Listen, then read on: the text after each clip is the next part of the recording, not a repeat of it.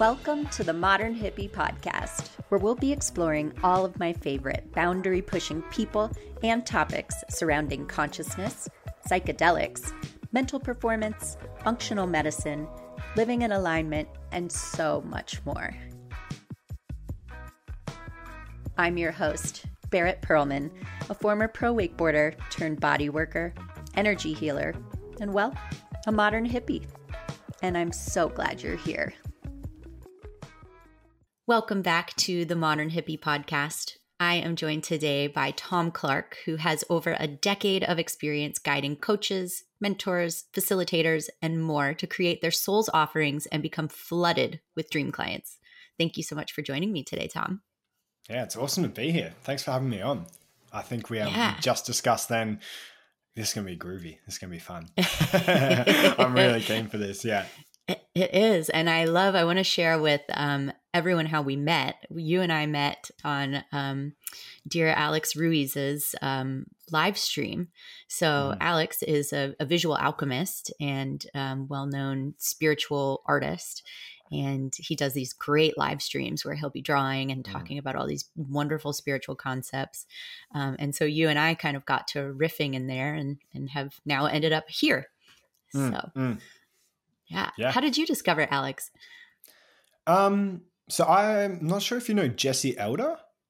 Have you, mm, have you heard of Jesse Elder? Yeah, mm. I feel like you'd really like his stuff. So he's um he's very much in the same sort of community that Alex is in, I, I believe, and um has also like been in contact with the fit for service guys and things like that in Aubrey, and he's mm. a he's he's challenging to describe because he's his depth of his depth of coaching is is so vast. But he's he I hired him as a business coach, um, mm. and Jesse and I worked together last year pretty pretty deeply, and that was a profound experience. Like Jesse was able to help me really ground myself in so many ways and and get back to work, like get back to because mm. I'd I'd come out of so much um so much inner healing and so much expansion that I was just floating around. like oh, I was boy. just sort of like, ah, what, how do I, what do I? And he was like, yo.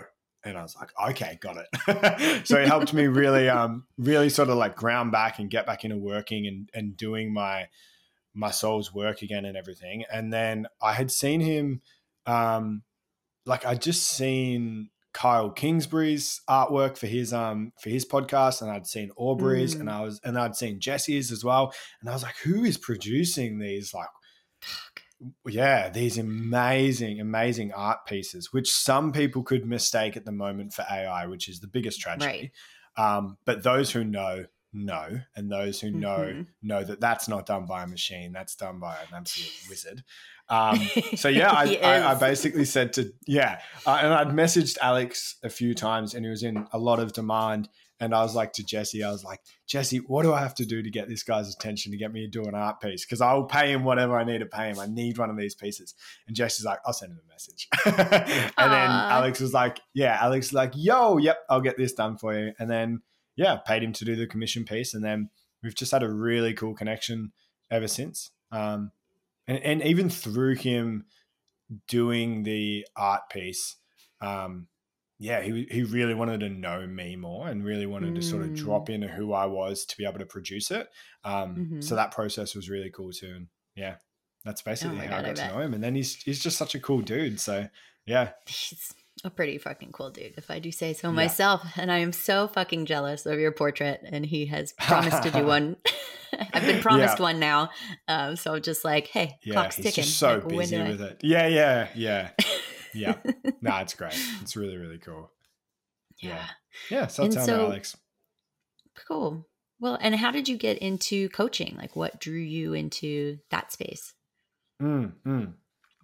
So, um, it rewinds like the full story rewinds back to if I started the later years of school, I was not a good student at all. Mm. Like I was I and I look back on myself and I I realized I was never a bad kid. Like I was never doing bad things, but it was it was I've always had this sense of unless you can add context to what you're teaching me, I'm not fucking learning it. Like, why am I mm. learning advanced algebra as a 15 year old kid? Like, I what the hell, right? And it was just sort of to me, it was it was just like what? And so if if I didn't want to do something, I just wouldn't do it. I wasn't the kid um, making life hard for other students and things like that. At least I hope not. Um, but it was just like, no, I'm not doing it if I don't see context to it. And then hmm. I went through, I think at about like 15 or so, my parents' marriage was getting really rocky and things like that. And I was going through a really tough time. And then I was just so angry. Like I was just consistently so angry. I was even in like a death metal band. I had long black dreadlocks in a death metal band. There's no a visual for you. Yeah, yeah. Um, and that was sort of like my outlet, just going nuts on stage in a in a death metal band. And then um, one day, like one of my close mates was like, "Come to the gym," and I was like, "Come to the gym? Like what?" so I came to the gym with him, and um, and then I started really for the first time feeling like, oh, okay, when I like, I can really work on my health and this can feel really good. And mm. hmm, I don't feel nearly as angry anymore. Wow, I'm feeling so much more grounded. And then that was like mm. Tom's journey of like, welcome to physical health. And it, it was like, wow, this is this is amazing. And then that helped psychologically and emotionally so much being in the gym. And I was like, wow, everyone needs to know about this. And I just became obsessed with, yeah, training in the gym and everything at, at, like 15 or 16. And then I remember the day I turned 16, because it was the day, like you had to be 16. The day I turned 16, I did my cert three and four in fitness, which in Australia is basically like qualifies you as a personal trainer. Cool. And I remember I would be in maths class or whatever it is, and we would have laptops at school. And I would just be 110% doing my fitness study in maths class. And like all through school, through every class I could, I'd be just studying my fitness work. And it got to the point where like teachers would be calling my parents, like, Oi, like he's not doing any work, like he's doing his fitness thing. And my mum was always great about it because she's like, Well, I really suggest that we actually let him do his fitness thing because he's not going to do your maths thing anyway. And like, if he's got his head down, like if he's if he's got and and that was the thing was mum was like, okay, well he's in a death metal band. He's got ridiculous amounts of anger. He won't do anything anyone tells him, and he wants to actually like have a career in this. Like, who are we to sort of stop him? So that was really great. Mm-hmm. Anyway, long story short, I ended up having my qualifications and I'd work from five in the morning until 8.45 run to school and then do school and then run back to the gym and then I'd be fully booked out again from about four o'clock through until nine o'clock that night. Now I'd go home wow. and then I'd repeat that. And I was doing that through school.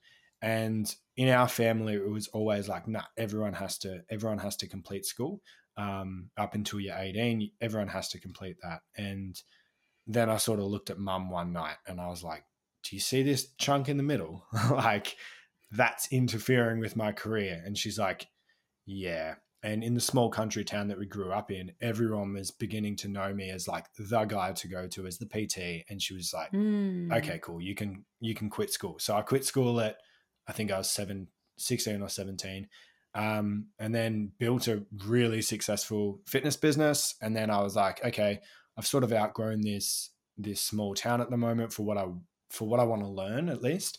And then we moved to the city closer to Melbourne, and then I built another business there, and another six figure business there, and then it really the transition into the business coaching came really organically because people in the gym were just like how are you generate like how are you charging twice the price of us and we're still getting money objections and how are you bringing in all of these clients where we're struggling to make ends meet and i was like mm. oh let's grab coffee and i'll show you and then i remember the first person i chatted to um, he was making like $500 a week like just scraping by and yeah, I just grabbed a coffee with him and I was like, oh, just do this, this, this, this, this, this, and this. And then he came back to me next week. He's like, I just made two grand this week. Like, what, what the hell? After like nothing. And I was like, oh, okay. And then I ended up hiring my first coach to tell me really like all that, all quote unquote, all, all that coach really told me was like what I already needed to know, which was like, mm. hey, why don't you charge for that? like, that's clearly where your journey is going because it got to the point for me where I realized that coaching people in fitness, it the fact that it was fitness really didn't matter to me at all. Like it, what I was really enjoying was like I'm helping people thrive and I'm helping people reach their potential and and really become unstuck. So mm-hmm. after a while I sort of lost the enthusiasm for like teaching people how to deadlift or teaching people how to squat. Like it started to feel really mundane. And I realized that it was the business side of things that I'd really started to love. And when I say the business side of things, it's for me the most transformative part about coaching is getting people out of their way, out of their fear, out of their barriers, and getting them out of the way and getting them to take the leap to, yes, I'm going to change my life. I'm not sure if you mm-hmm. experience the same thing. It's like the moment someone commits to the journey in and of itself, that's 80% of the journey, right? Like, yep. because they've said yes. They've like, yep. they've said yes to the calling. And that's what I actually see my job as, as a business coach is it's like, how do I grab all these incredible coaches, mentors, facilitators, whatever it might be, and how do I show them how to best get more people to say yes to the journey. Like that's really what it actually is. More aligned mm. clients, more deeply aligned dream clients. How do we how do we bring them into our space and get them to say yes to the journey? Because if we do enough of that, I believe we change the dynamic of the entire world. Yeah. Oh, fuck yeah mm. Fuck yeah. Oh, there's so yeah. many things I need to say about what you just yeah, said. Yeah, sure. Feel um, free. Yeah. Like, man, I really deeply honor your mom for mm. watching what you were going through and and oh, yeah. acknowledging and seeing that she had this like angry child who felt mm. broken, ungrounded, mm. d- in disarray and that like mm. there was something healthy that came into the picture that you mm. latched onto. And I would hope that that would be every mother's dream to like mm. see a child in distress and to see mm. something healthy come into their life and to go, you know what? If the traditional in the box stuff mm. isn't working for them, then like let's get rid of it and let's mm. focus him mm. on um, this journey that that is going to lead to to healthier, happier child. Mm. So like Yeah, thanks deep. for for reflecting that because like it's hit me emotionally even like uh, it's hit me emotionally massively now because it's like damn, there's not a single moment that I become, there's no single moment where I become more wise and then don't have even more respect for the way my mum brought us up. Like, mm. fuck, it, it was world class, hey? Like, world class. And it, it just like baffles me. I'm like, because it's so she's so funny because she's like she's got no idea about the personal development space or anything like that. Mm. But I'm like, okay, how can you have no idea about this whole conditioning thing, this whole like childhood can like how do you have no idea about any of this? But you nailed it. like it's so funny. Like I look, I'm like, boom, boom, boom, boom, boom. Like you nailed all these things. Like, how did you do that? And I think she's she's just in tune to like a deep intuitive wisdom i think it is. Like i think mm. it's she's just in, in tune to that. And it's been even like i've been in tears many times now because the only thing that i perceived was that she was incredible.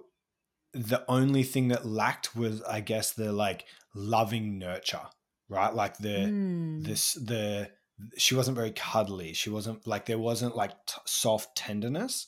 But then I like had my heart blown to smithereens when I first saw um, my sister's just had she's just had her first child, and that's the oh, first. Oh, cool.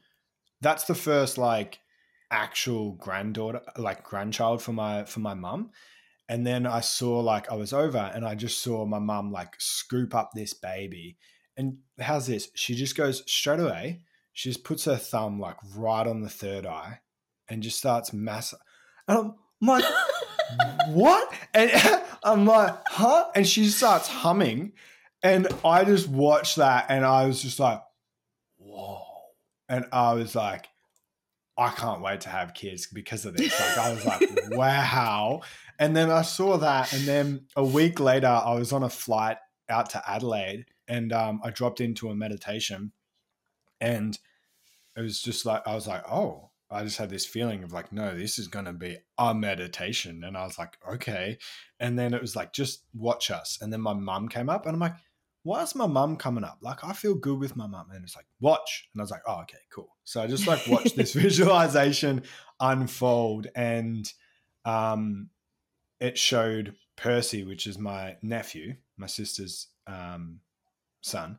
And um, it showed him like being touched on that third eye and being hummed to and everything like that. And I was like, mm. cool. Where's this going? And then all of a sudden it was like, boom. And I woke up as a as a baby when I was a baby, and it was this it was this like undeniable um, reminder. She did all of that to you as well, like. Uh, and then I started like experiencing it, and like no, they're like the spirits were like, no, no, no, we're not showing you an example. These are memories. Like, and I could crystal clear see exactly where I was as like an absolute baby and she was being so ten- they're like yeah yeah she just stopped doing it at like eight but like you got all mm. of that hmm. you just don't remember and i was like wow so yeah i have endless respect for her hey like just incredible as yeah incredible as a mother yeah I, I do mm. now too. Like shit, everybody take your babies to see Tom's mom. yeah. Yeah. And the funniest thing about it is that it just she's just oblivious of it as well. Like she just she doesn't know. Mm. She's like, yeah, I just did what I thought I would, should do. I'm like, super yeah. tapped in, mom. Yeah, so I actually incredible. say that like if I was because we didn't come from money, we were never given money, um, and I like I I really love the fact that in that sense I was so self made. Like I never had any mm. backups or anything like that. I really jumped out and did it myself. But I, I sort of do say that, like, if there was any form of a silver spoon that I was given, it was like solid parenting. Like mm. that was mm. my that was my leg up. Yeah. Nice. I think it's interesting to identify like as we come into these these bodies for our soul's journey that we've kind mm. of pre-picked a set of circumstances and and mm. you know you've given yourself that leg up where it may be so that you can also have like hardships and trials and tribulations in other areas um totally last year that yeah last year i did a deep dive into my relationship with my dad and um it was one of those things where like a lot of psychiatrists had kind of gotten into my head about like oh well your father lacked like this this deep intimacy for you like he just threw money at you to go do all the mm. things but he didn't have all that quality time and stuff and and I had kind of latched onto that narrative and you know for a while was only speaking to my dad every few months and um but last year I I took a psilocybin dose and um was like you know everything's really good right now why don't I dig into something and I mm. was like, let's dig into my dad. mm, mm. And uh, immediately, like the floodgates opened, and I was just sobbing. And I was like, but what am I sobbing about? and my body was like i don't know I, like no specific memory and i'm like that's so interesting there's usually a specific memory and it took me days to to like repack back in the tears and to become a functioning human being again who could go to mm. work because i was just sobbing for days. I was like what have i done? Put it back mm, together. and um, three months later i went and saw my dad at one of my stepbrother's weddings and I just had this like grandiose epiphany in seeing my dad with his wife and with my stepbrothers that like my dad is one of the greatest humans ever put on this earth.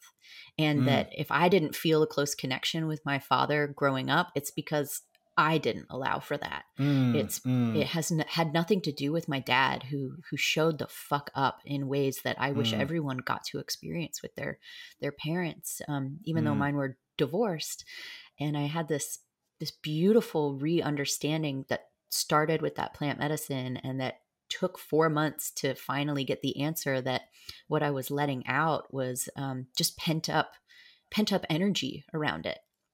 And so I got mm. those tears out and I got to re see my dad in this new, mm. improved, beautiful light where even one of my stepbrothers was like, Barrett, when it comes to dating, like, you're fucked because look at your dad. Like, he's such a gem of a human being.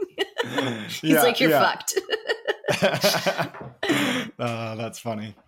Yeah. yeah. So I, I love too that, you know, as you get older, you're able to reflect on your childhood and growing up and, mm. and even reframe and re-see the things that maybe when you were 18 or 19 years old like you thought about your mm. childhood mm. and now you know i'm 36 years old so the way that i see my childhood is different than i did a decade ago and mm. two decades mm. ago mm. and um yeah it really brings about those important lessons and and mm. reframes yeah for sure that's awesome yeah so something else i love about the, initial story that you were telling mm. is that um, mm. you got into this health and wellness space, right? And mm. so you're helping people improve their bodies, but then through doing that, we're able to help people improve their minds and mm. improve their situations. And um, diving into to that work, at what point did you launch? Like, were you already into self development stuff at that point?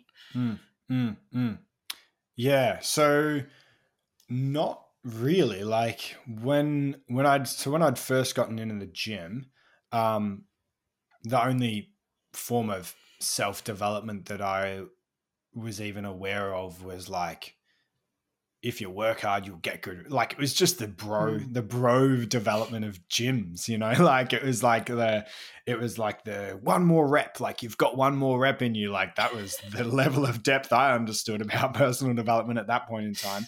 Um but then when I moved to this, like when I moved closer to the city, uh, which was probably about a year or two into the journey, um, and then I started building a business there.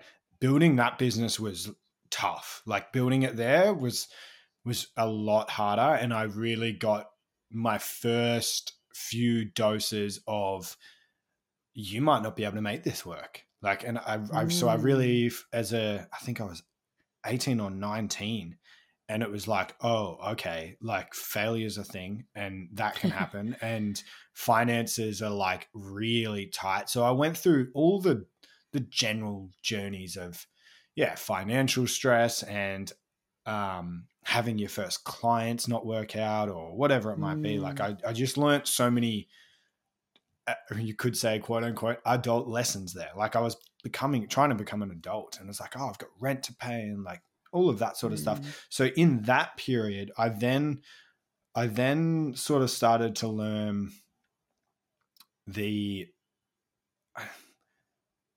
part of me doesn't want to say um oh wow actually i need to rewind drastically okay. I, I drastically need to rewind so i need to actually go back to just as I started getting into the gym, I met someone who would become like such a brother slash father figure who mm. taught me boxing. And he taught me lessons today that are just so fundamental it is insane like he he taught me mm. like how to work hard which in today's like I know hustle culture has become a problem today, but being able to call on that when needed, I just find is so incredible. So I learned so much through boxing with him, and I learned the idea of like, if you're going to, if you're going to fight, fight. If you're going to move, move. If you're going to pivot, mm. pivot. And they they are just so well imprinted in my brain.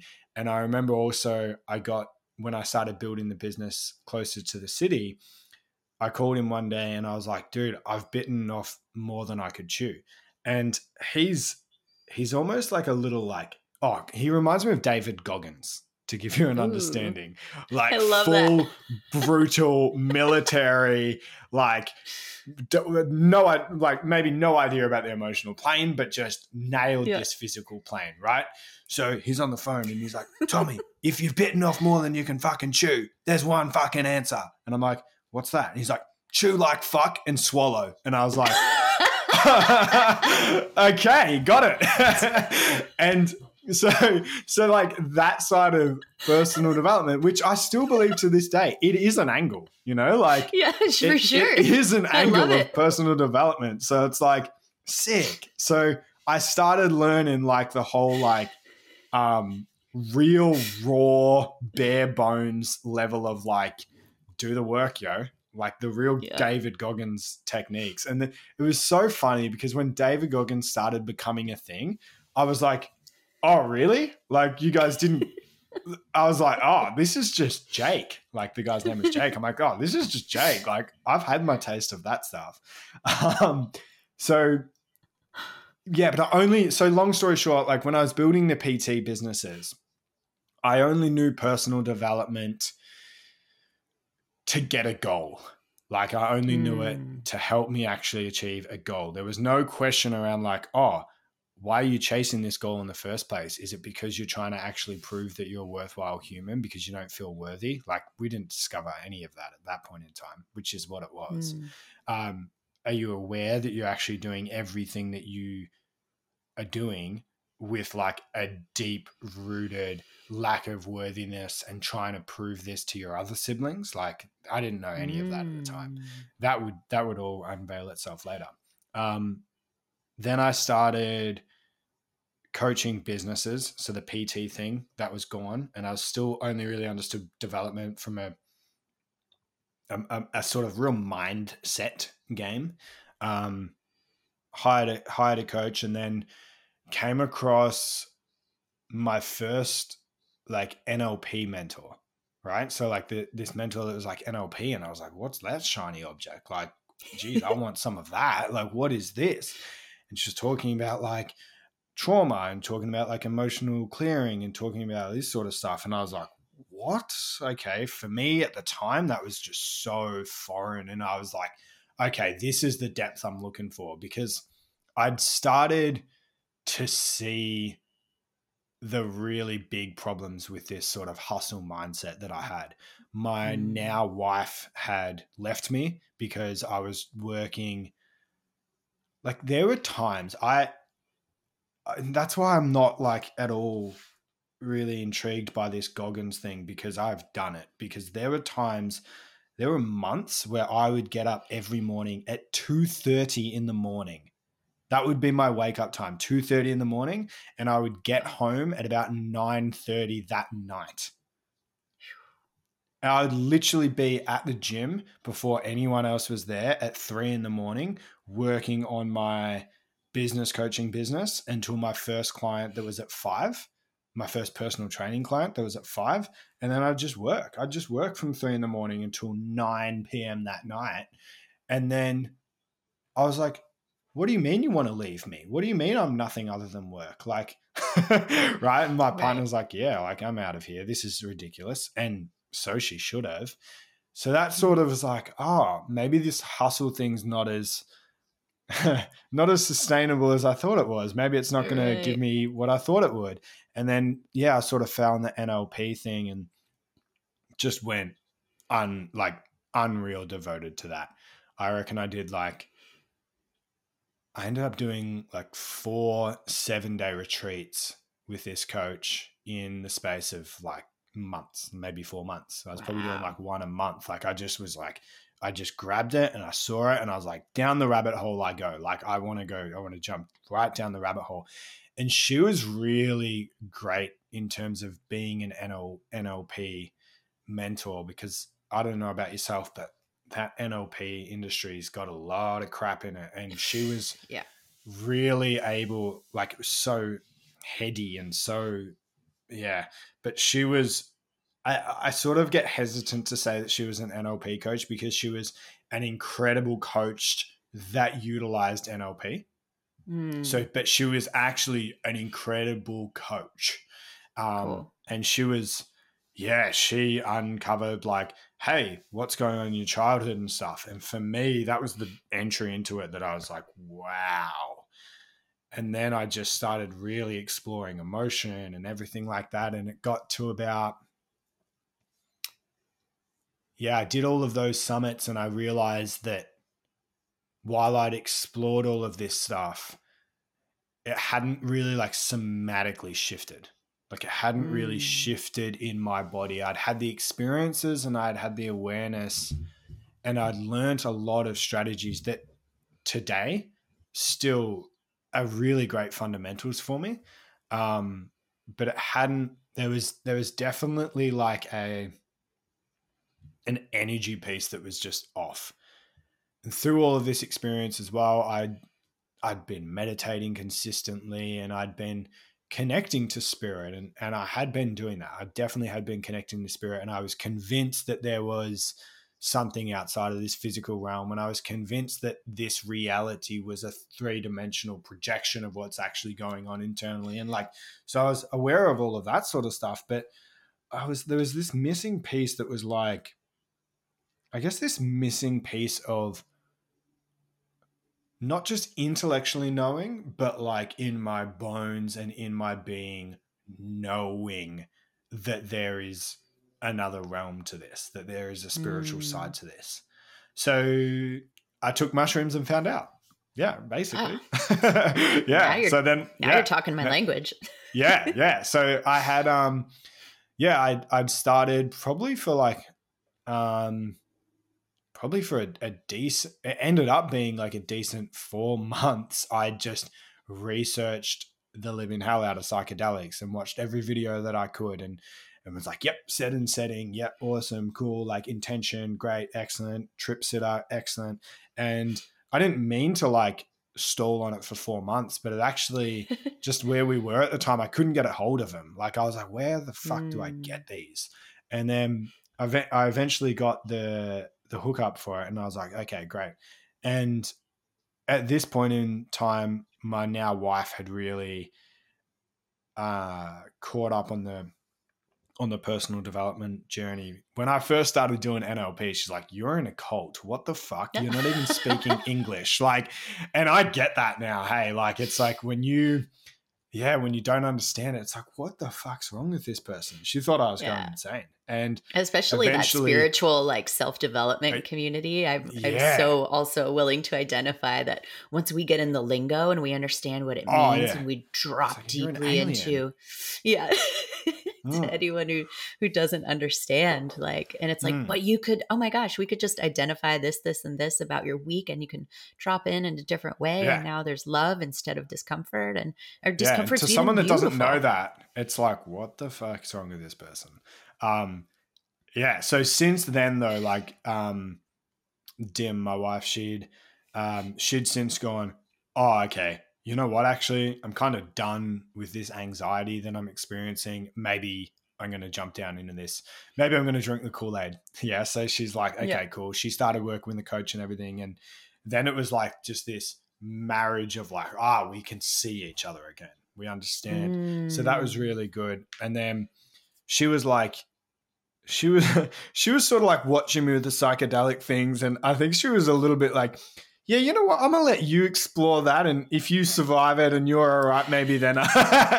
like she was, she was keen, but I think she was just like, "You go first. Um, and then I was like, "Yeah, fuck it, I'll send it. I'll go first. Um, yeah. And then I, yeah, so I, I got um, it was two and a half grams of Subaeruginosa. I'm not sure if you're familiar with the mm. different species in that, but um, that's the Not main that sort of yeah. I think it's pretty much just in Victoria in this state in mm. Australia. I don't think it's. I think it sort of goes into other states lightly, but I'm pretty sure it's just Australian. Like, cool. I'm almost certain it is. Um, and it's like up there. It is. Um, mm. it's. Do you know the strongest one? It's like Azu. Penis envy. Um, or okay, uh... it's not that. Um, okay. Stamets Stamets talks about it a lot, um, and he's taken it, it, a lot it's like the there's like a Yoda mind fuck or something. There's a mm. someone just put a mind fuck something on my. I've just yeah. recently gotten okay. into the different strains yeah. in the last six okay. months, and okay, cool, um, yeah, trying to deeper understand them, and have been yeah. sort of suffering through this chapter of penis envy. Mm-hmm. And mm-hmm. but now I've discovered that at four grams, it's a lot like ayahuasca, and it just right. unlocks the ayahuasca in my body, and we have a great nice time. So. Yeah, Well, whatever this was, it was like um, it was. I mean, the subaeruginosa, I think, and I could definitely be corrected on this. I think it's about like seventy five percent of the the top one, so it's up there. Mm. Like it's very, cool. it's fairly strong. So I took two and a half grams. Yeah, it was two and a half grams of that. Um, with eh, all the all the boxes ticked right in the sense that set setting it felt great. Um, I'd, I'd said to Dim, like, hey, are you happy to sort of chill and, and sort of keep an eye on me and, and just sort of be there? And she was like, yep, for sure. Um, I took it uh, in tea and I mm. took it mm. fasted at about 11 a.m. Um, mm-hmm. And I had that fasted. And yeah, I just, I remember as it was coming on, I was, I felt like I'd had an edible, like I'd had a marijuana edible and I was like, oh, this is funny. And then I remember like walking over to the fridge, and then I remember just like looking at my wife, and I was like, oh, I can't walk. And like, I just sort of like, I was like, oh, I feel like a puddle of water. And I just sort of like didn't collapse to the ground, but let myself like collapse to the ground. I'm like, oh, I'm a slug. And then like I did this like caterpillar shrug all the way back to the couch. And I'm just like, okay, I'm out of this. I'm getting on the couch. And so I just like crawled like a worm to the couch, got under the couch, and um, I remember looking into the clouds, and there was this like gorilla god that formed in the mm. clouds, and there was nothing being said auditorially, but there was a lot being said, and it was like, mm-hmm. "We are the gods, and I, we're inviting you to come with us." And I was like, come with you. What does that even mean? And I remember being like to my wife, I was like, Dim, they want me to go. Can I go? She's like, yeah, you can go. And I was like, fuck, are you sure? Do you think it's okay for me to go? Like, like you're like, taking this advice wh- from someone who doesn't do psychedelics. She's like, yeah, yeah. no. You're like, oh, yeah. should I trust you? Yeah, and I was, yeah, because I was like, what does this mean? Like, and I'm sure, I'm sure you get this. It was, it's like that feeling of like, I'm taking you elsewhere, and for the first time, it's like it, it feels like they're taking your life. It, it's like, mm. come, but like you're going out of the physical world. And the first time going out of the physical world feels like, oh, is this what death feels like? Like, mm. I just had this knowing that they were asking me to, in a sense, die in the same way that we will actually die. But it was like, it was almost like, yeah, you should go back to your body. Like, I was like, yeah, no, I don't think this will be. It was, it was like, no, this shouldn't be death. I was like, fuck. And that's why I sort of had to ask permission. I'm like, do you think I can go? And she's like, yeah, yeah, go. And I was like, okay, cool. And then I just mm. had, I didn't really go any, like, I wouldn't say I was like catapulted to another realm, but um, I was just sort of my reality just sort of like faded a little. And then I was just flooded with love, like just mm. absolutely yeah, flooded with more love than I'd ever experienced. And I remember being like, oh my God. And this was really strange that this was the thing. I was like, oh my God. And I was sobbing. I was like, I am seeing sound. So like that that sensory mm. distortion or whatever it's called. Um, and it was like I'm seeing sound how and it was it was what I would imagine someone who's been blind from birth actually seeing for the like it's like you've been injected with a new sense that you don't yeah. you didn't have. And i was like i'm seeing sound. I remember just thinking this is the most beautiful thing i've ever experienced the idea of seeing what sound is. And mm. no se- yeah yeah yeah that's what it was yeah. And then i started hearing the sound of color and I was Ugh. like, no way. Like, no way. And it's something I can't explain. It'd be like trying to explain to someone that's blind what vision is. Like, you can't mm-hmm. explain it. And yeah, long story short, I just had this beautiful experience. And then I, at the end of it, towards the end of it, I don't know whether this is characteristic of, of psilocybin or whether it's just characteristic of Tom Clark, but this happens all the time is as it's coming out, I then start just getting wisdom downloads at a speed I can't keep up with. And I had to, mm. I had to, I was just saying to Dim, like, it was like I was just had to tell her how the entire universe works and everything that's happening and everything that's happening for me and who I'm meant to be and how I'm meant to live. Mm. And it was like this tap had been turned on and it was like, oh yeah, this is unlimited. And it was the first time I'd ever had this unlimited. So I was like, blah, and just talked out for like, just absolutely let it unleash for like two hours. And then I was like, I'm exhausted. And I'm like, oh no, it's still there. And there was almost like this scarcity feeling as if I'd never be able to get it again. So I was just like, oh, and I called another friend, Fiona, and I was like, Fiona, and she's like, what? And I'm like, I'm coming out of mushroom. She's like, no way. And I was like, yeah.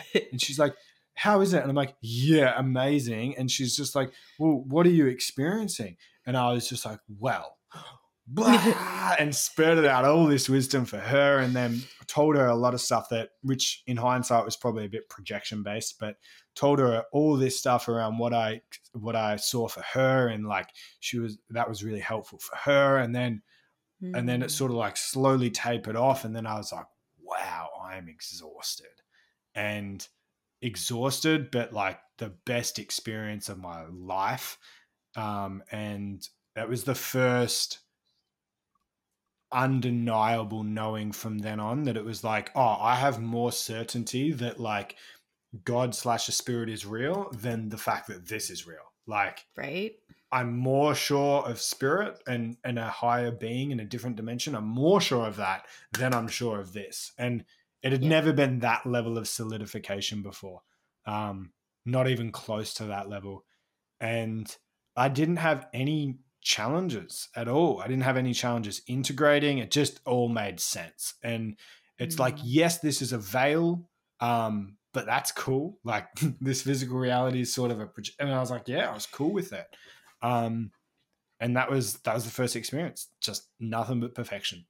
Yeah. Oh, fuck yeah! I mean, what a beautiful mystical experience to have, and mm. then to just get that download of all that wisdom. Um, it's something mm. that that happens to me as well. I don't know to the same like in the same large capacity that it happens in yours. Um, mm. Like for instance, the other night I did a, a cannabis and ketamine journey. And mm-hmm. um, I go deep into the K hole, which is sort of like when you take a lot and then you're kind of you know walking is un- inadvisable and you just kind of lay there and wait and you dive deep into consciousness and what happens when you pair ketamine with a, a plant medicine, it becomes a really intelligent tool. So now mm. you're separated from your body, floating around as pure consciousness, and getting the lessons, intelligent lessons of a plant medicine. Mm-hmm. And what happens for me then when I come out of the deep depths is I start to have more coherent thoughts and I start to get these powerful downloads. So, like as a body worker, it start it usually when I pair um, cannabis with it, I get these incredible downloads on the way out of like acupuncture points on the body. And I don't do oh, acupuncture. And yeah. this last time, it literally put like a 3D model of a human in front of me and laid all the acupuncture points on it for all the different systems. And was, I was like, I'm never going to fucking remember this. But it was like, just mm. understand the overall lesson. And the mm. overall lesson was like how the different systems flowed through the body, why the points were spaced out the way they were, what sort of gridding they felt fell in on the body. And mm. I was like, fuck, okay, this is fucking sweet. Okay, mm. I should know this mm. stuff, I yeah, guess, you yeah. know? And so I think a mm. lot of people kind of get those those brilliant downloads, um, depending on the medicine. And uh, just what a mm. great share about your first experience. Have you kept up with um, mushrooms? Uh, yeah. So I then had, I think I've had, I've probably had maybe eight experiences as a whole. Um, funny enough, I'm really curious to hear your thoughts on this. But hmm. um, mm. so I, yeah, I had that one experience, and then maybe like a month or so later, I did like a small. Uh, oh, so I I figured out um, hmm, Australia, so I got to be careful what I say. Um, okay. Anyway, I wanted to test a batch right? So mm. I was like, mm. oh, okay, cool. So I tested a batch and um and I was like, I'm just going to take enough to to just test to just see how this is. And um, so I did that, and I ended up having like I don't I don't even think I had a gram. Like I think I had like 0.8 of a gram. And I took that and had the weirdest experience. Like I call that entire session stretch, right? because I took it and then I laid down and I was like, I'm not taking much, so I'm gonna need to really like intentionally drop into this. So I really like I went to bed, lights off, everything, and just like meditated in. And I got mm. like absolutely shot in a, a different place. And I got into this place where I couldn't stop stretching my body. Mm. But then I would I'd stretch like this and I would the the entire experience like I was convinced that as I'd go like this, I'd stretch out like 300 meters. Like my body would just like expand and I was in this realm of like just being able to stretch and like bend myself in half. And yeah. I couldn't stop, like, I would have sounded so psychotic, but I couldn't stop talking either. And I would have like all these different voices take over my speech and everything. And I'd be like, oh, it feels so good to stretch. And then I'd just stretch my body out massively. And then I was like, what is going on here? And then it ended up being just this really cool experience of like interconnectedness. And it ended up being an mm. experience where I was like the not just the knowing, but the experience of we are all connected. And I also saw like an image of myself being formed out of like a cloth. And then I was like, as this cloth being like formed out of like this web almost. I then saw my wife and I was like, hmm. And it was like, you guys are connected. And I'm like, of course, duh. And it's like, sweet. And then it's like, it showed everybody else connected as well. But then it showed like a bird's eye view. And it was like this, this sheet of like interconnectedness. And everyone is the sheet. Like everyone mm. is just mm. an experience of the exact same like web of consciousness but it was a really insane experience for me because it was like there was corners it was like a square shaped sheet of like every mm. human on the planet was on it but i was at one corner and my wife was at the direct opposite end and it was just mm. this incredible experience of like you guys are the like because we've been together since i was f- 15 like we've wow. never really even been with anyone else. Like it was just we've just had this insane connection and somehow grew through all of it together. And it was just this like, yeah, undeniable connection that we are each other's opposites or whatever. And that was mm. that was really, mm. really cool as well. Um so I did that and then I took I had my second like official proper sit down let's go and i took a, like 2.75 grams or something like that i was like i'll go touch more but that felt right and that was like hell so that was like that was the worst experience of my entire life by far like that was just mm. an absolute hell of a journey and insanely beneficial like in hindsight insanely beneficial but it really scared me to be honest. Like I I was very hesitant to go anywhere near that again. Um, mm-hmm. and the reason like I'm happy to sort of elaborate on bits if you want, but um yeah, the, please tell me long... more. Tell me more about the challenging parts. Okay. Okay. Cool. Cool. Cool. So the most the most challenging journeys are often mm, the ones that we learn the most from. I mean, definitely. You know, your first one was so impactful, but mm, there were, mm. I'm sure, profound depths to yeah. what you integrated afterwards from the mm. challenges. Yeah. Yeah.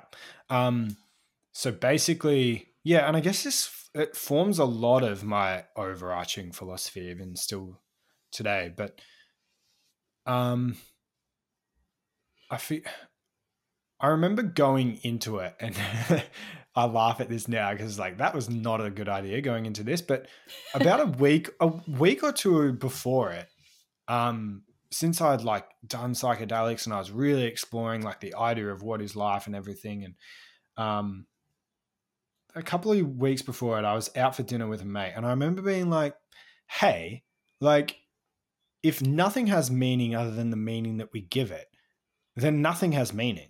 And he's like, "Yeah," mm. and I'm like, "But that's not cool because, like."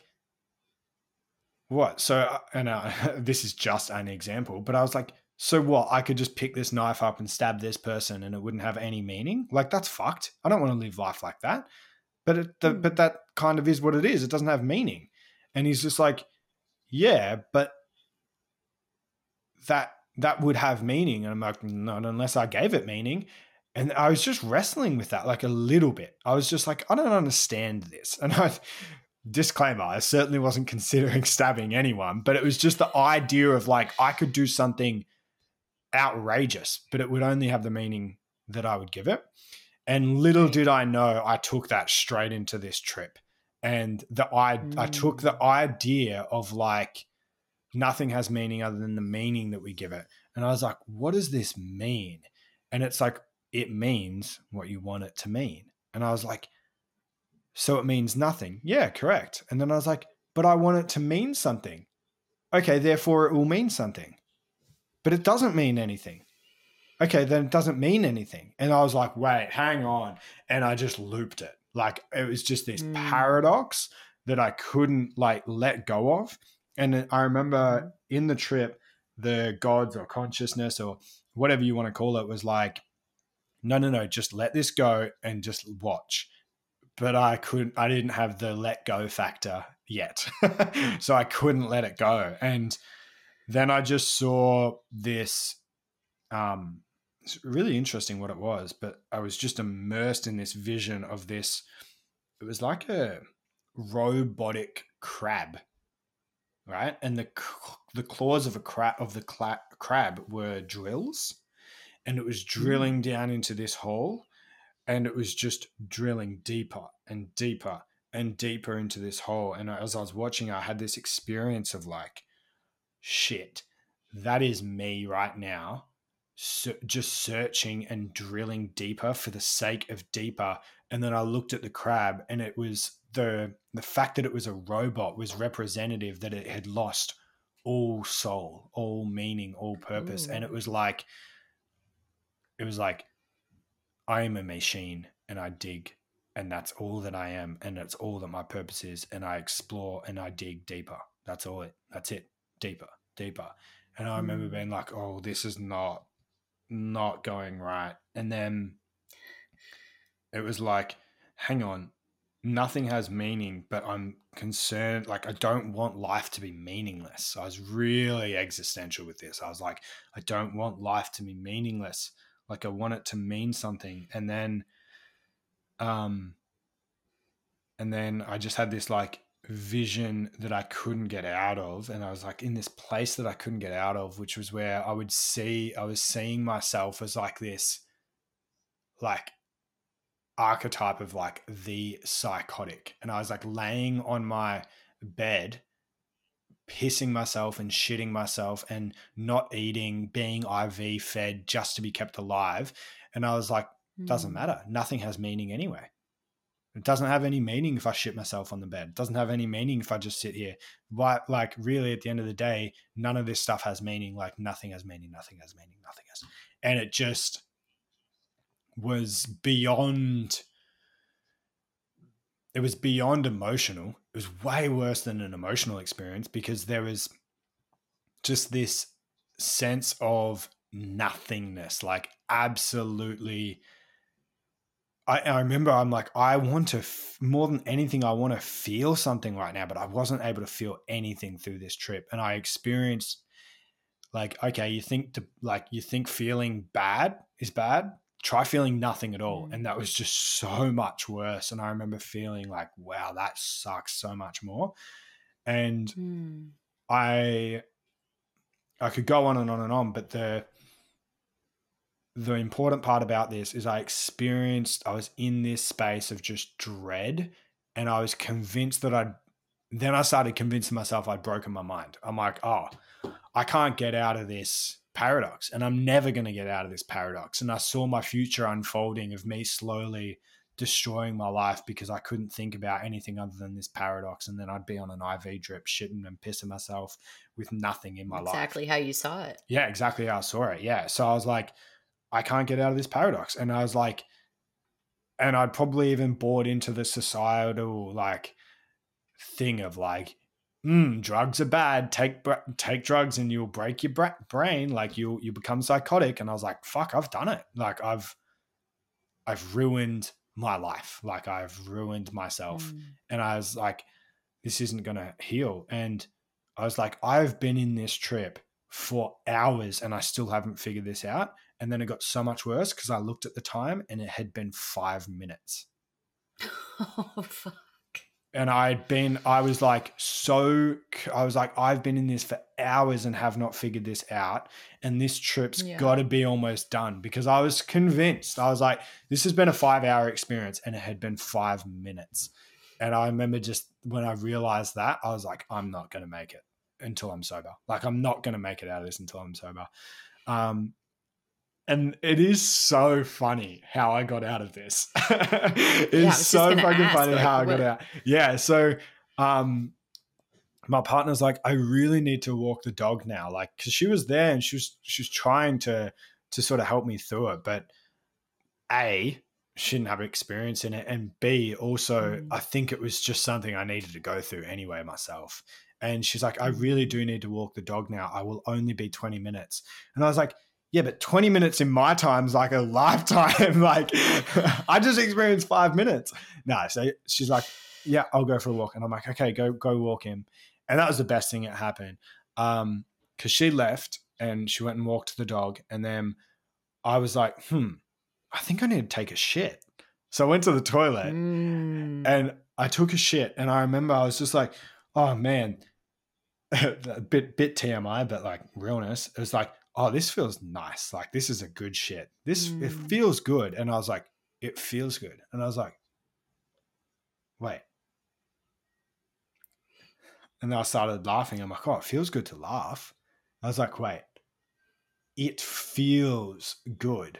And I was like, okay, so then do what makes you feel good. Yes, life is meaningless, but do what makes you feel good. And I was like, hang on a minute, mm. what? Yeah. And then it just sort of started to click. And I was like, hang on. No, I finished up, finished up my business and I got out and I was like, I went over to a whiteboard that I had and I was just writ. I was like, do what makes you feel good. And then I was like, what? And then I just pressed play on like an incredible track, like an incredible, mm. and it wasn't a quote unquote psychedelic song. It was just a sick song. I, I think it was like Coldplay or something. And it was just like, it just went boom through my being and I started dancing to it and I was never a dancer and I'm like holy fuck this feels good. And I was like what? And then all the downloads came and it was like do what makes you feel good and I started like it was like it doesn't nothing matters other than what genuinely makes you feel good in this experience. And then I was like,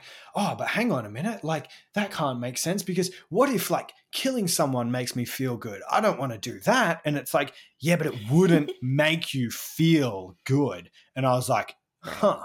And I was like, okay, got it. And I'm like, but hang on, what about like eating shit food? What about like eating chocolate? Like, okay, so I'll just do nothing in my life. Like, so I just test these things until it like really makes sense. I'm like, well, what about if I just spend my entire life eating chocolate because in that moment it feels good? It's like, yeah, let's drop this deeper. Let's really look at what makes you feel good. And it was like, oh, okay.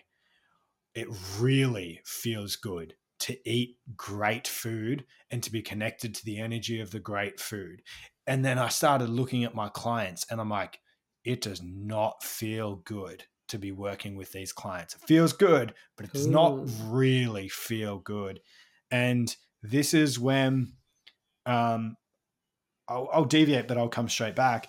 At the time, I had, I was not even like, I think I was like 19 and I had secured 250 grand a year of income through the business model that we had. And it was locked in, contracted. Yeah. It was reoccurring rev, reoccurring rev. And I was like, epic. This is so great. And I was also as I was starting with the psychedelics, I was coming out of that materialistic phase. So we had like a million dollar apartment in the city with a fresh Mercedes Benz out the showroom and like all the fucking mm-hmm. $300 shirts and just like really materialistic phase. And yeah. Um, and I started like thinking about this on this trip and I was like, none of that feels good. The car doesn't feel mm. good. The the apartment is okay, but the reason why we really have the apartment, which is to brag, uh, doesn't feel good. right? Like yeah. and all that sort of that ego really started to fall apart there. And um yeah, I, I, I was like, this does not feel good. And I was like, why does not working with these clients feel good? And it was like, because all these fucking clients care about, all they care about is making money. Like that's it. Mm-hmm. They don't they're only with you because you're teaching them how to make more money. That's it. And they don't actually care about and there had been a lot of like little red flags that showed me they don't care about their clients. They don't care about getting results. Mm. They care about mm. what they get from their clients, which is money. And then it was sort of like, hey, Tom, if you've attracted all those clients, well, there's your mirror as well. You're that to an extent too. Mm. And I was mm. like, fuck, this doesn't doesn't feel good. And it's like, and and that that that um offering that we had like 250 grand tied up in, which was 99% of our income, and we'd built a lifestyle that pretty much relied on us making that much money.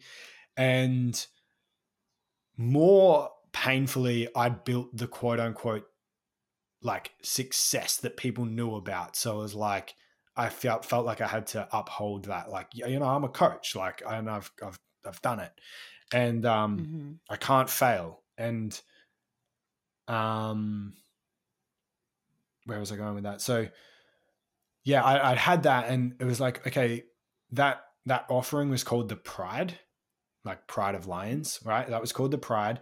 And then I had also ran a couple of programs called the Transformer, which was a five day summit where we deep dived on the mindset side of things a lot more.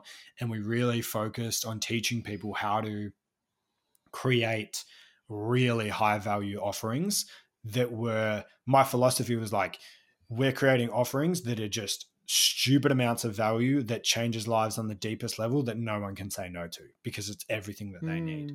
And mm-hmm. then, so in my moment of, of the trip, realizing what feels good it was like this pride doesn't feel good. This transformer feels good. Um, but we weren't mm. making any money off transformer. And it was more so like an upsell into the pride. And I, long story short, I got out of that trip, and after learning a million and one lessons, um, that week I decided I'm shutting down the pride. Like I'm shutting it down. And on a switch of a dime, I destroyed everything I had built intentionally. Mm. And I hmm. decided, I decided, uh, you can either live life with love in your heart and with integrity of following what you're actually on this fucking earth to do and focus on transformer because that's your path. You can either focus on that or you can keep lying to yourself by running something that's not actually deeply aligned to you. And I remember in that moment, I said to my wife, I was like, um, I have to let you know that I would rather us be on the fucking streets homeless than for me to continue mm. to do mm. something that is not the deepest pursuit of my heart.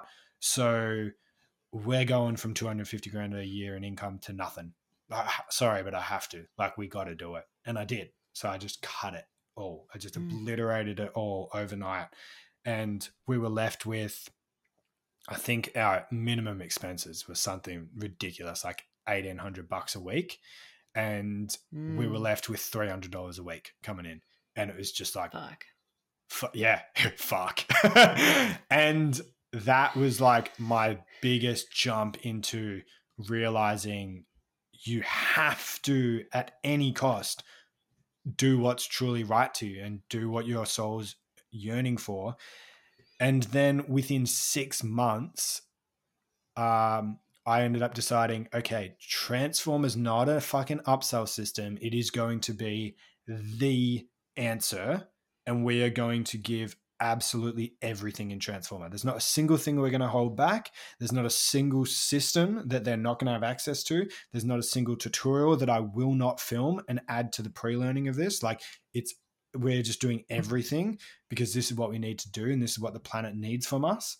And mm. I created that and then within 3 months we were earning double the revenue that we were earning from the Pride anyway.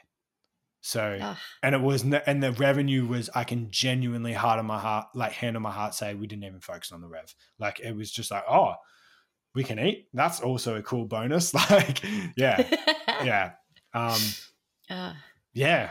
What a, what a beautiful, uh, just a, account of your most challenging plant mm. medicine experience turning into one of the most profound. Mm experiences of your whole life. And I think yeah. that you've just done a fantastic job of articulating what I'm always trying to relate to people as well, which is just that, like, just because the trip itself is challenging mm. and uncomfortable and makes you feel like you're losing your mind or makes you mm. cry or makes you mm. feel these uh, quote unquote negative emotions mm. um, doesn't mean that you're not going to learn so much from it. Mm. And it doesn't mean it's not going to have a massive impact on your pathway going forwards. Mm. And I love how you you took that. I mean, I love that the message was basically honoring your full fuck yes. Mm. mm and mm. learning to embody that and and to now drive your life with that knowledge like mm. sign me up for that trip like mm, if, if it's mm, uncomfortable it sucks in the moment still sign me up for that like i just honor you Fuck. yeah yeah and, thank you hmm Mm. And um, yeah, so I, I hope more people turn to the medicines. I mean, I'm always enjoying guiding them to to mm. it, but it's mm. usually everyone's individual choice and what feels good for them. And yeah, they're not for everybody, but I I would wish them upon everybody. Mm. There's there's two things that I feel like I have to make sure I said on on on this episode. Um, so I'll dive into them really quickly, and then we can just sort of flow from there. But um Mm. The other thing I was going to say was yes, the most challenging ended up being the best. However, and maybe this is just maybe maybe you have a different perspective on this and you're very experienced in it and I'd love to hear if so. However, I feel like that needs to go with like a layer of caution because sure. Because yes, it was the worst trip, but I put it back together so beautifully. However, I had a lot I had a lot of awareness, grounding, and an incredible environment and group of people that helped me put that back together as well. Like mm. there was a very by that point when I had that hellacious trip, I I I've learned a lot since then and become a lot more wise since then. That was that was five, six, seven years ago or so. But um even then, I still give credit to myself to go, hang on, I, I had a really great overarching understanding of how I worked as a human and a really mm-hmm. great sort of like I, I wasn't just sending it.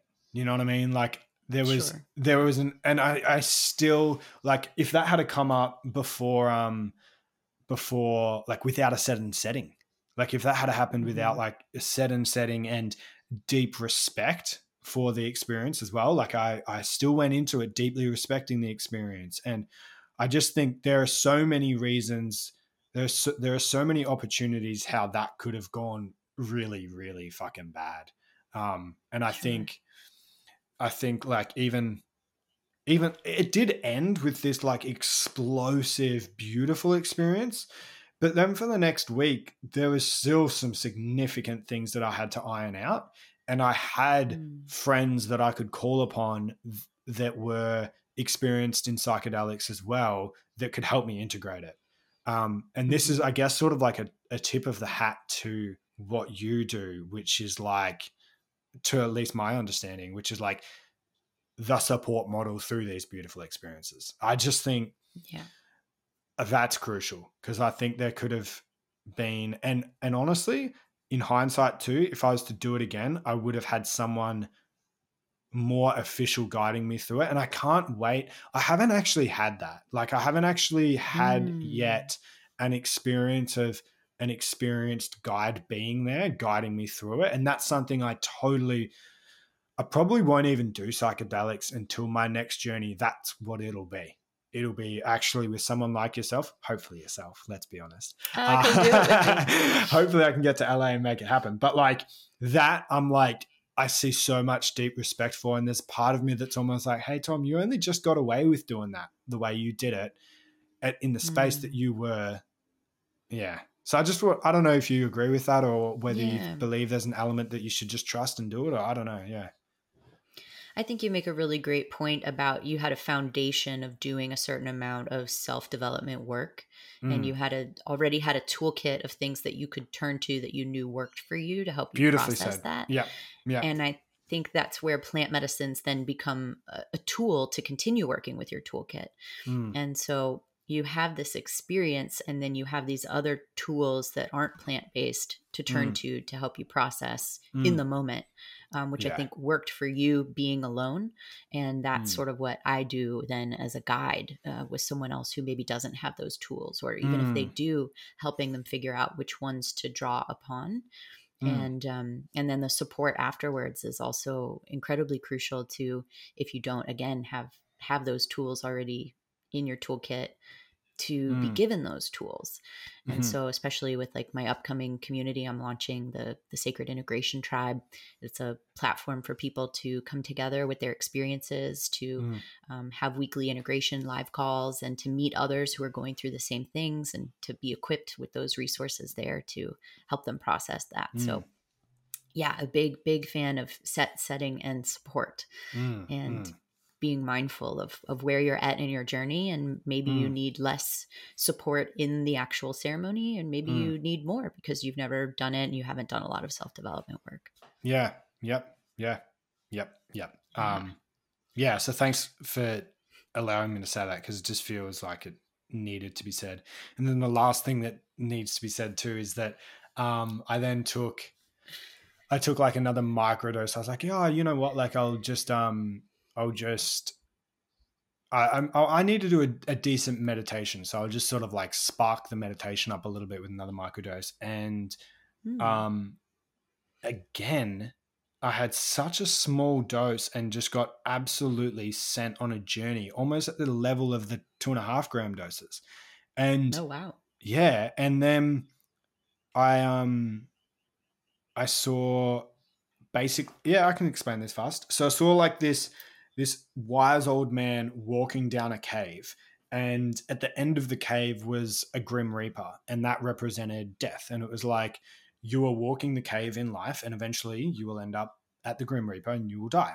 And I was like, yep, cool, got mm. it. Hmm. And then I started seeing the the sage um, walking down the cave. He would start to fade into the walls of the cave and that represented leaving the physical realm and going into the spiritual realm right so he would mm. like he would leave the physical world go into the spiritual realm and then come back into the physical world and he would come back into the physical world um, even wiser right so it was like as we go into the spiritual we gain some wisdom we come back in the physical world and we're wiser and then what mm. we started what i started to see was he would leave and this is this is a huge message that I was talking to you about earlier is I think that there's so many people who l- disrespectfully leave the physical world and don't come back to the physical world because this is my experience anyway. I started seeing the sage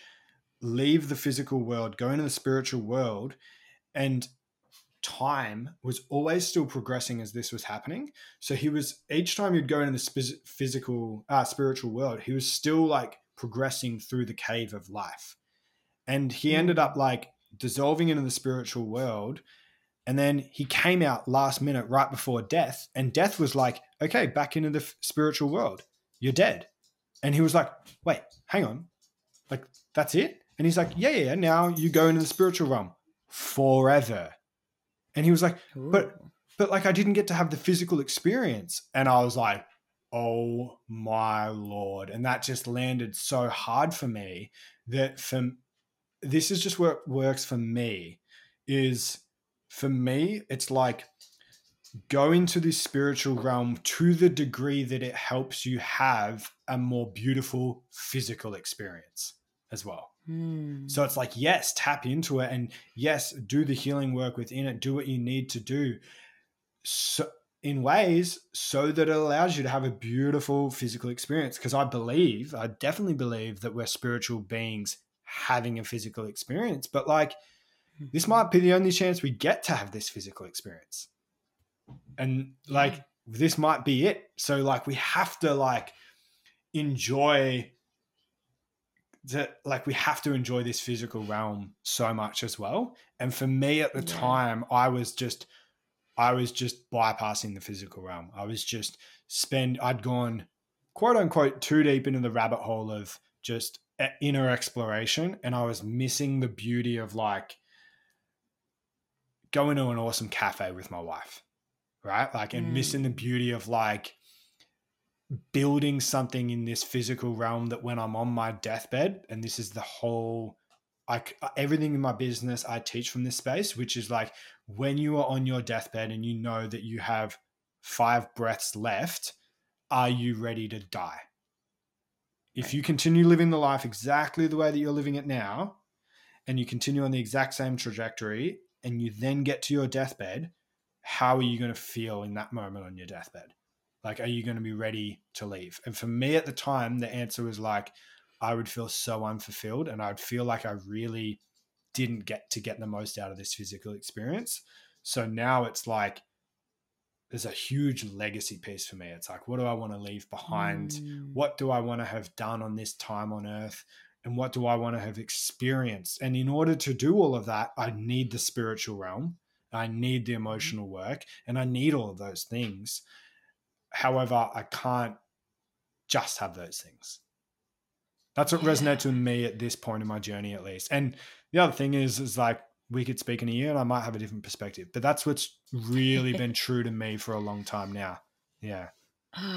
I I love all of it. Um, mm. and I yeah, you make a great point about having this physical experience. And I did a meditation the other day in my Buddhist course where we were um, sitting down and then you're holding a head in your lap. Mm. And it turns out to be the head of you, your head, hmm. on the, the last week that you're alive. Mm. And so, how would you hold you knowing that you had a week left? And how would you want to be held knowing you had a week left? Mm. And what comes up for you only having a week left? Mm, and what nice. came up for me was that, like, oh shit, I haven't gotten my message out there enough. And I wanted mm. to like burst into cosmic yeah. stardust so that it could get absorbed into all the source code around me so everyone mm. could tap into it when I'm gone. And mm. it sort of really instilled in me that I have this big message I'm working on sharing and essentially mm. to leave that legacy. So I, I completely resonate with that. Mm. And the other thing you said about having this physical experience is like I have this this new partner that I'm really excited about, and yeah, he's like the first conscious person I've ever dated, and like nice.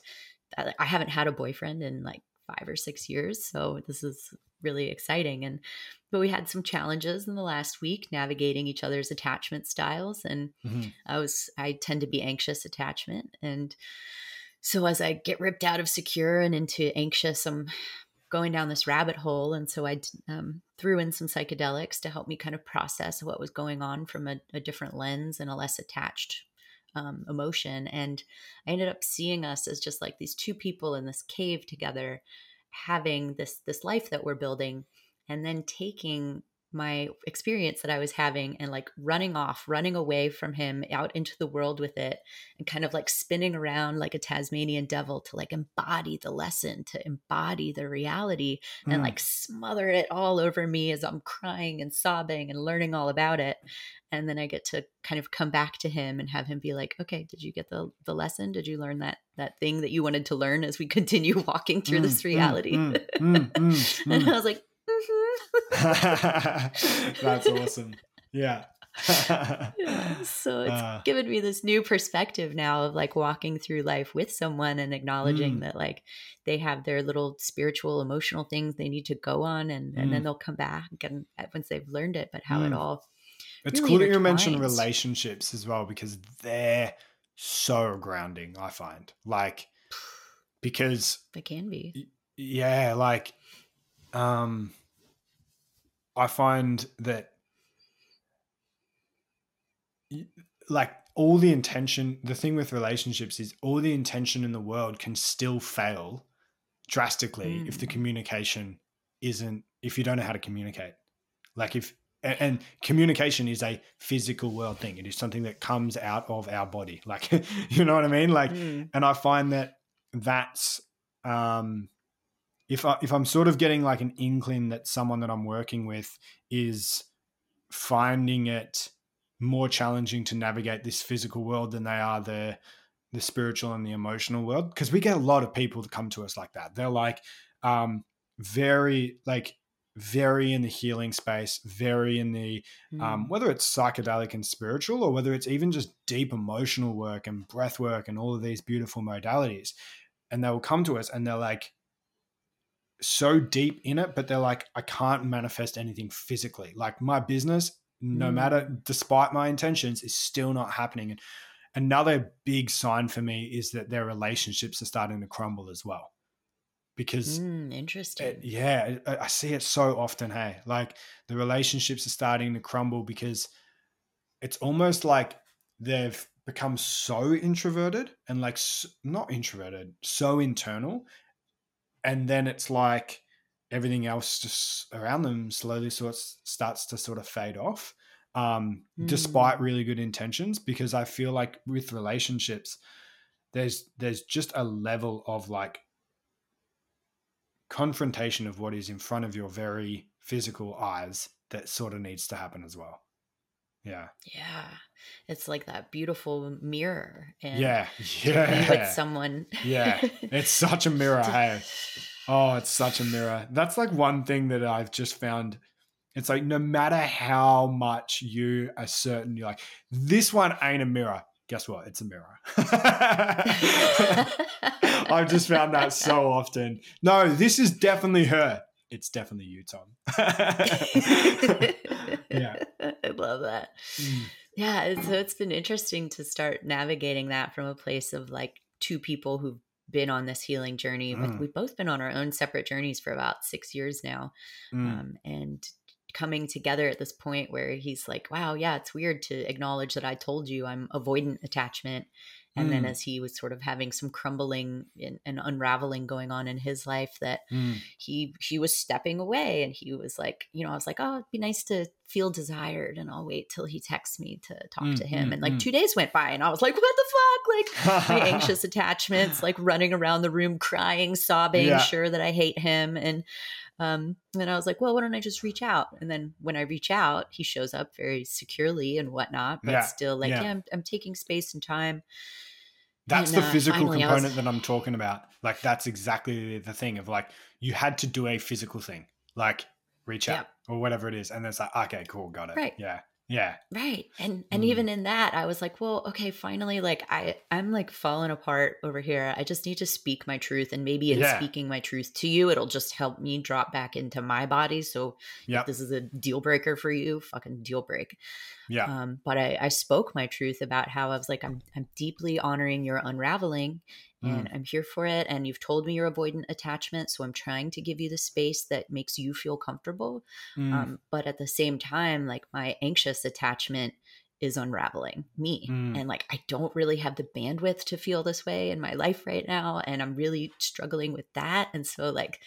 we're just gonna verbalize that to you, and and he received it like such a mm. gem. He was just like, "Oh my god!" He's like, "Thank you for." He's like, what an interesting thing to date someone who mm. understands mm. what that means. And like my mm. curriculum for the week was like really understanding what that meant so that mm. I could support him through what he was going through. And mm. um and he was just like, Yeah, please call me out on my shit. You know, like if you find mm. me doing that, like I don't I don't want to do that. And I'm also willing to acknowledge that that's my attachment style and I want to show up more securely and I want mm. you to mm. feel more securely and like so it, it turned into something really beautiful that mm. I like to call that kind of work curriculum you know it's like the yep. shit that comes up in our lives that becomes what you're learning that week that month maybe that year mm. and mm. Um, it was a really beautiful curriculum yeah just created by who knows the curriculum right. i mean isn't that funny like it's like, mm-hmm. who's picking these lessons? it's like, apparently, this is what I need somewhere deep in my unconscious, I'm sure I am, but it's like, okay, yeah. Mm-hmm. Mm. And that's what I love about, you know, the clients that we work with is helping them to see the curriculum in their own life mm. and helping them to identify those challenges and what they can learn from them. Oh, that's a, can. Mm, I'm not sure how much you've spoken on that, but as you said that just then, I'm like, that is, that is an epic message. Like, mm. guiding people to understand and under like identify and understand and navigate their current curriculum. That sounds so sick. That sounds yeah. so sick. It's like because how many people are like experiencing challenges, but they're like, what even is this? So why am I? Mm. Why is this happening? What is that happening? What is this happening? It's like because maybe you're in the season of da da da da da, and then it just becomes so much clearer I don't think yeah. a lot of people they're not afraid to navigate challenges. It's more just like I don't want to have like it's it's more do I need to under like do I need to navigate this? Like uh, this feels unnecessary. Mm. For me that's a huge thing. If I'm having a challenge and it doesn't feel necessary and I don't understand like what's the point of this? It's mm. it's so much worse. But then when you understand like hey, this is this is your period, this is your season of embracing this or learning that or deeply connecting with this or whatever it is. And like for, recently for me, a huge piece has been um, like it's my journey's really been owning owning the results that we're actually here to get people like really owning the results that we're mm. actually here to get people. And I think there's a bit of like, um, there had been a bit of sort of like after sting of when I was really just focused on making people money for the sake of money.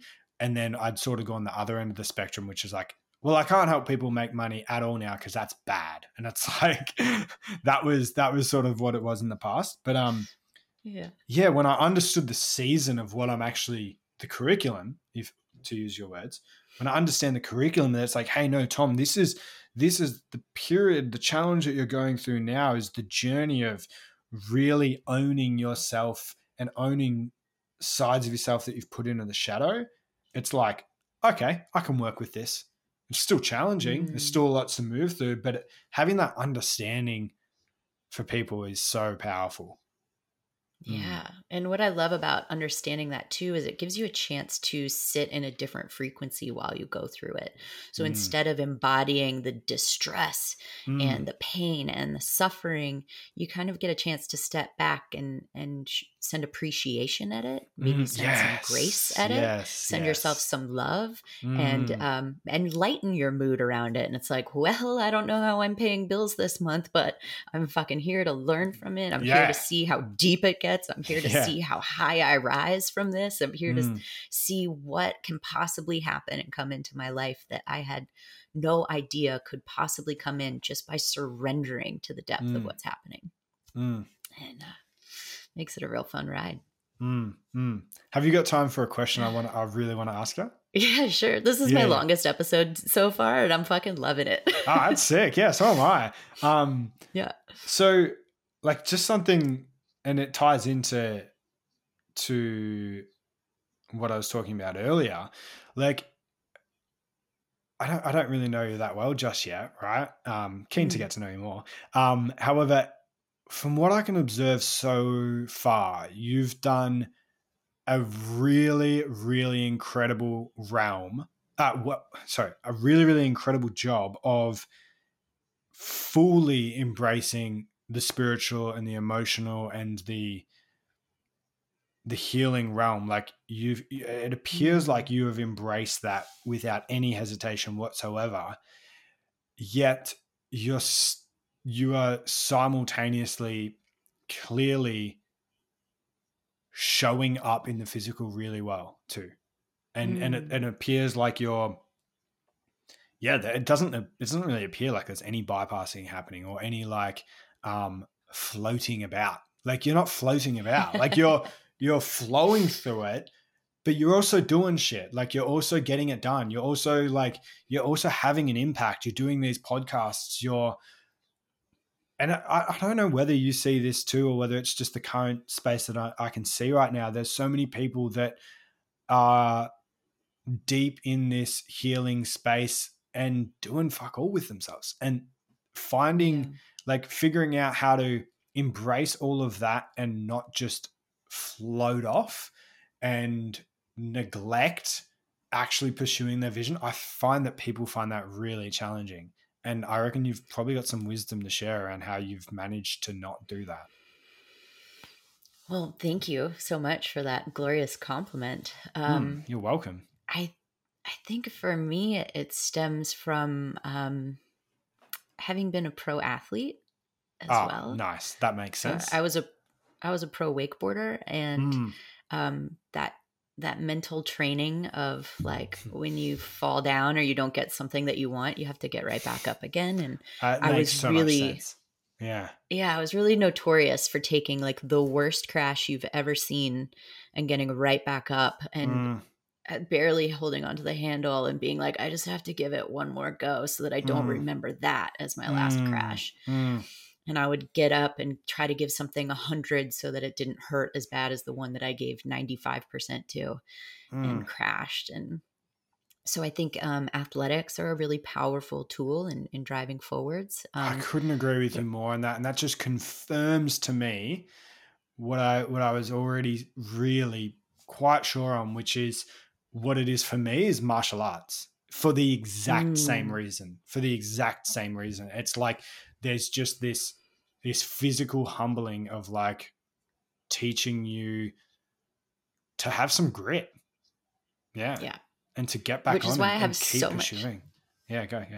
I have so much respect for what your your first mentor said when he was like, "You gotta mm. chew it all and swallow yeah. the fuck." Like, yeah, yeah. When I lived in Australia, there was a, a saying we'd use, which was "swallow some cement and harden the fuck up." Yeah, yeah, yeah, yeah. Have a yeah. What do you What do you need right now? A tablespoon of cement. Yeah, yeah. and I and I kind of you know I'm also an Aries, so I'm a fire sign, and I very I have so much fire in my chart that's um mm. I should come with a warning label, hmm. and and I just sometimes am so driven by that idea too of um, you can override and mm. you can force yourself to pick up the pieces and like mm. I, I feel like so much of my life i wasn't given a lot of outs for not doing the work and I, I found some in high school at the end of high school i found some at the end of college but for the most part I, I wasn't allowed to not go to school i wasn't allowed to not get good grades i wasn't allowed to not do clubs and mm. i I was just driven to excel in them. And so once you hit positions of like being, you know, editor in chief of the yearbook or something, like you don't really get to opt out. Mm. And uh, eventually I created the Collegiate Wakeboard Association that governed college wakeboarding for the United States. And it's like, you don't get to not do that. You know, yeah. you don't get to not show up on the contest day and not mm. run the event just because you're tired or you don't yeah. feel in your body or yes. you don't feel safe in your body. Yes, yes. Thank you. Yeah, and, that's uh, so. That's yeah. There's so much in that, isn't there? I feel like in the space mm-hmm. at the mm-hmm. moment, there's um because one thing my wife's experienced is she's just really come out of that floaty space at the moment of like, you know, like I really feel I need to sleep in again after having 12 hours sleep or whatever. And it's like mm. really? And and uh you know i'm not going to do this today because i don't feel into it. And, and it's like hmm, okay. And i was always like you live your life. But she's now like she's now absolutely thriving and she's probably thriving more than i've ever known her to be thriving. And she's mm. been and it's because she's been able to listen to her body but also have the grit of like, I don't I don't want to go to MMA tonight. Like, I don't want to go to jujitsu tonight, but I know I need to go to jujitsu tonight. So we're getting in the fucking car and we're going. And then after yeah. it, how do you feel? Oh, I feel amazing. I'm so glad that I went.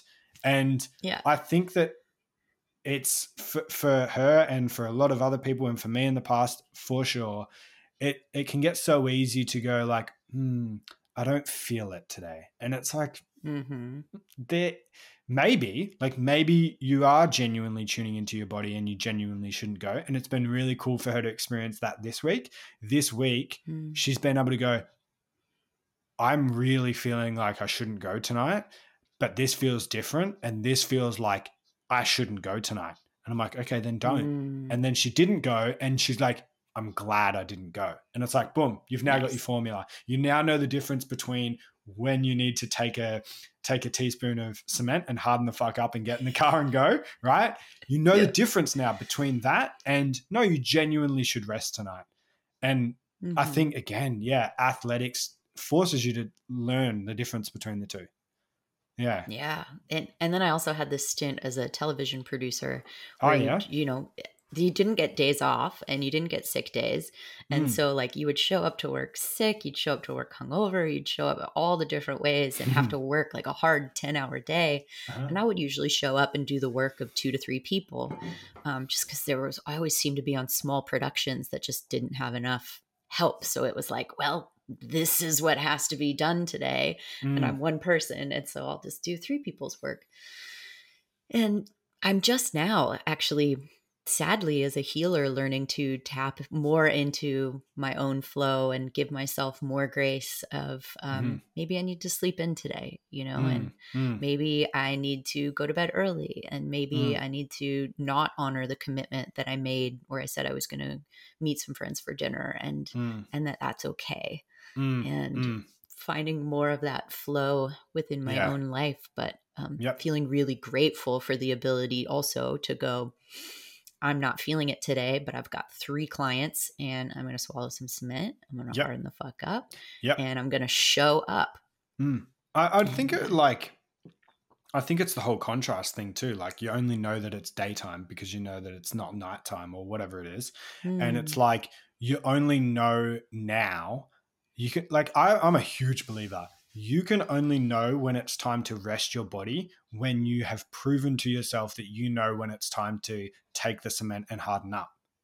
mm-hmm. Because now you you're like you know you're like nah I know when it's time to harden up because I've proven it to myself through years of working for the producing company and being an athlete and this that and that I've proven that so now when I'm yeah. when I'm tuning in and going I need to rest I can actually now trust that whereas yeah. I think like and it's the same with me with my like 2.30 starts 2.30 in the morning starts to 9 like i know how to mm. grind i know how to grind and so now when i go hey it's time to not grind today i can rest in so much peace in knowing yeah. tom you're not you're not being a little bitch like because you don't you're not a little bitch you've proven that you're not right like right. you you've proven that you know how to work so if that's the case, then like today, for example, after this podcast, I've got a call at um at in like a few hours. But I've already decided last night I'm not really going to work much today because I've had an hmm. enormous mm. week of just so much work and I, I'm tired. Like I I genuinely actually need some recovery today. And I can trust that because I know how to work. Yeah. Mm. And vice versa. I love that. Yeah. Yeah. I love mm. that. It kind of sort of um, rising a little bit from my own downward turn into some ashes at the moment. My phoenix is starting yeah, to yeah. flutter its little feathers and start to emerge. And I'm looking at the next couple weeks going, oh, fuck, that's a lot of work. Mm-hmm. And um, I just secured some money that I needed to be able to tone down my massage clients and be able to really deep dive into the work it's going to take to launch nice. this integration tribe and um, like last night was valentine's day and so as i go to show up to my partner i'm like also drove through an hour and a half of gnarly la traffic to get there and was just like i'm really feeling tapped out right now but i'm mm. tapping into the reserves and overriding mm. and you know he oh, was like good. does that is that effective for you i was like yeah And, but I was also like, I think knowing, you know, that I was going to come see him, it's like mm. I kept some in the reserves. I could mm. prepare for that. Mm. And so whether you're feeling it or not, if you look at your day ahead, you can you can segment out the energy that you're going to need and the, the time mm. and space that you're going to need it. Mm. And, that's an um, awesome that's that, an awesome point of like the reserve. I remember calling on a mate that I knew had had a really busy week and I really really felt like I would really appreciate a call right now because I'd had a really challenging one. Mm. And I knew he'd had a really busy week. And he said the most powerful thing. I'm like, hey, bro, like I know you've had a huge week. Um, I'm wondering whether you have the capacity for just a, a bit of a chat. And it, he said it so simply, but I was like, wow. He's like, no, all good. I always make sure there's some reserve for those I, for those I love. And I was like, mm. oh, that is such an epic tool to carry. And i've been always yeah. i've always done that since. It's like i always keep a bit in reserve because i would like to do that. Like i don't want to i don't want to be absolutely on the bottom and then now i don't get to do something that's really important for me which is be able to hold space for not just my clients. I always make sure i keep some space for those that i love as well. Yeah. Mm-hmm.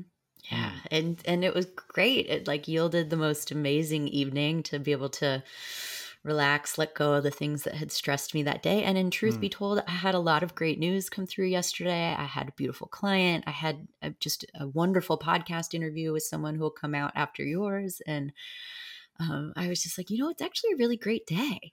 Mm. And mm. just tap into that. And then because of those energy reserves, then when I spent time with him, I was able to get more present and and that energy reserve started to replenish itself yep. just from being with him and yep. that was um yeah just a really beautiful turn of events so mm.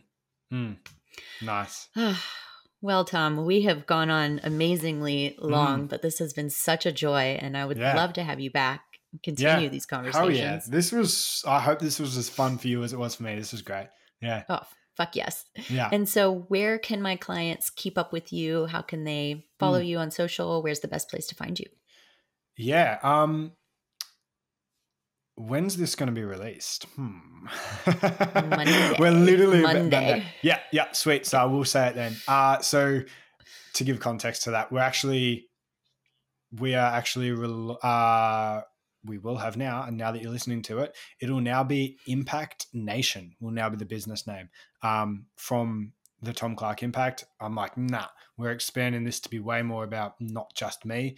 So impactnation.life at Instagram would be that's the spot. Instagram more than anything. Um, also add me on Facebook if you want to. I'd love connecting on Facebook and produce a bit of content over there. Um, and then we've got our podcast, which is Vital Leadership.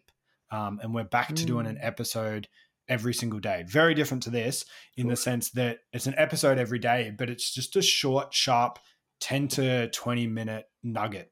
Um, yeah. And it's sort of just designed like, just listen to this when you do your morning walk or something, 10 to 20 minutes, mm-hmm. download some wisdom, and then keep getting after your day. So, vital leadership and impact nation.life. Yeah. Perfect. Well, I'll have those all linked up in the show notes. And thank you so much for joining me today. This has been an absolute pleasure. Yeah, likewise. Thanks for having me on. It was awesome. Yeah. Thanks so much for listening. If you enjoyed this episode, please subscribe and review this podcast wherever you're listening. I'm so grateful to have you on this journey with me. Until next time.